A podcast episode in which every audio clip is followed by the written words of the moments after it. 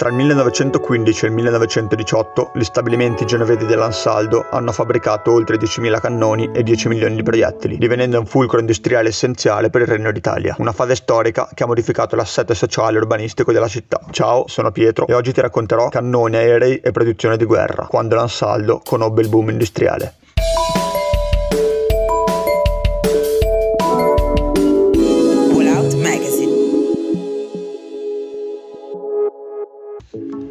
Gli anni della seconda guerra mondiale per l'Europa sono stati un crocevia epocale, uno spicchio di storia amara e intrida di lacrime, che ha avuto come minimo comune denominatore la distruzione di gran parte del tessuto urbanistico continentale. Dalla Germania alla Gran Bretagna, dall'Italia alla Francia, non sono state risparmiate grosse città che non abbiano subito qualche forma di bombardamento. Già con la Grande Guerra del 1914-1918, però, i carnai delle trincee avevano conosciuto sofferenze immani, a fronte di pochi risultati tangibili raggiunti sul campo di battaglia. In Europa centrale è stata soprattutto l'acciaio l'artiglieria tedesca Krupp a fornire la produzione di artiglieria, con sede ad Essen. Nella penisola italiana invece vi è stata l'Ansaldo, con sede a Genova. Quest'ultimo è un nome che senz'altro ognuno di noi conosce, protagonista assoluto del settore siderurgico del paese e uno dei traini dell'industria pedante italiana. Collocata con una serie di stabilimenti nel ponente della città, tra Stanfredarena, Voltre e Raval Polcevera, che ha contribuito così a rendere i quartieri operai della città per definizione, l'Ansaldo ha conosciuto un boom impressionante della propria produzione in concomitanza con il primo conflitto mondiale. Snoccioliamo alcuni numeri per comprendere comprendere il volume commerciale raggiunto dall'azienda in pochissimo tempo. In appena tre anni sono stati forgiati 11.000 cannoni, 3.800 aeroplani e più di 10 milioni di proiettili.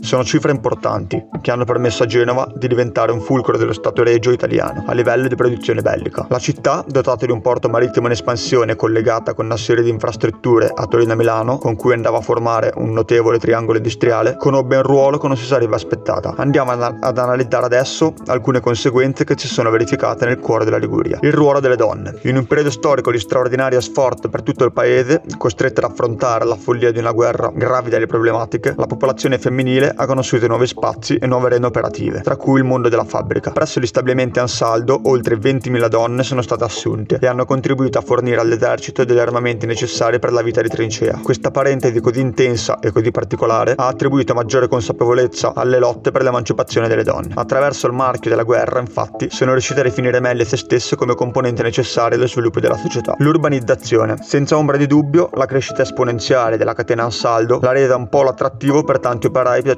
la resa un polo attrattivo per tanti operai da tutta Italia. La popolazione genovese crebbe e i quartieri dei lavoratori si affollarono delle loro famiglie. Nuovi impianti per l'ampliamento delle catene di montaggio vennero edificati, modificando il tessuto paesaggistico e quello sociale della Superba. Ma è tutta la regione a conoscere una non indifferente crescita nei numeri dei suoi abitanti. Si deve considerare che anche la Spezia stava infatti infatti conoscendo un fenomeno simile, con la sovrapproduzione bellica presso gli stabilimenti di Otto Melara, a nome dell'industria britannica Armstrong. Nel decennio 1911-1921, secondo il rapporto statistico dell'Istat per la Liguria, la popolazione genovese è cresciuta del 16,3%. Infine, la coscienza di classe. Soprattutto sul finire del conflitto e con il primo dopoguerra, le condizioni salariali precarie e la fortissima pressione dei lavoratori portarono ad avere numerosi disordini in tutto lo stivale. Sicuramente la manovalanta dell'Ansaldo non fece eccezione. Va sottolineato il fatto che gli addetti passarono in un triennio da circa 4.000 unità ad oltre 50.000, andando ad ingrossare le fila di un proletariato che si è dimostrato piuttosto attivo anche da un punto di vista sindacale. Il socialismo, dopo la rivoluzione russa del 1917, stava attecchendo in tutta Europa. Nell'Italia centro-settentrionale prese corpo il biennio rosso, un periodo di grande fermento caratterizzato da numerose occupazioni delle fabbriche e da manifestazioni partecipate dai colletti blu. L'Ansaldo soffrì dell'incapacità nel riuscire a riconvertirsi una volta terminate le ostilità sui campi di battaglia di mezzo continente. Durante il triennio 1915-1918 la siderurgia genovese aveva fornito un terzo dell'acciaio nazionale. La crisi successiva ha tuttavia ridimensionato di molto lo sviluppo apicale che era stato raggiunto. Per concludere, a partire dal maggio 1915, quando Gabriele D'Annunzio tentava di arringare una folla immensa presso Quarto dei Mille a favore dell'ingresso di Roma nell'agone geopolitico nato da alcuni mesi, la nostra città, come gran parte del paese, ha conosciuto la realtà di una fase storica da un lato travagliata e dall'altro produttiva. L'Ansaldo, in quanto specializzato specializzata nella lavorazione dell'acciaio, si è imbarcata su un percorso che l'ha portata a trasformarsi in breve in una fabbrica al servizio della guerra, divenendo una gemma nel panorama industriale italiano. Le sfide di questa parentesi hanno modificato l'assetto sociale, economico e anche urbanistico sotto la luce della lanterna. Grazie per avermi ascoltato e nel caso in cui vi fossero dubbi o domande a riguardo potete scrivere alla mail che trovate in descrizione dell'articolo. Grazie e alla prossima.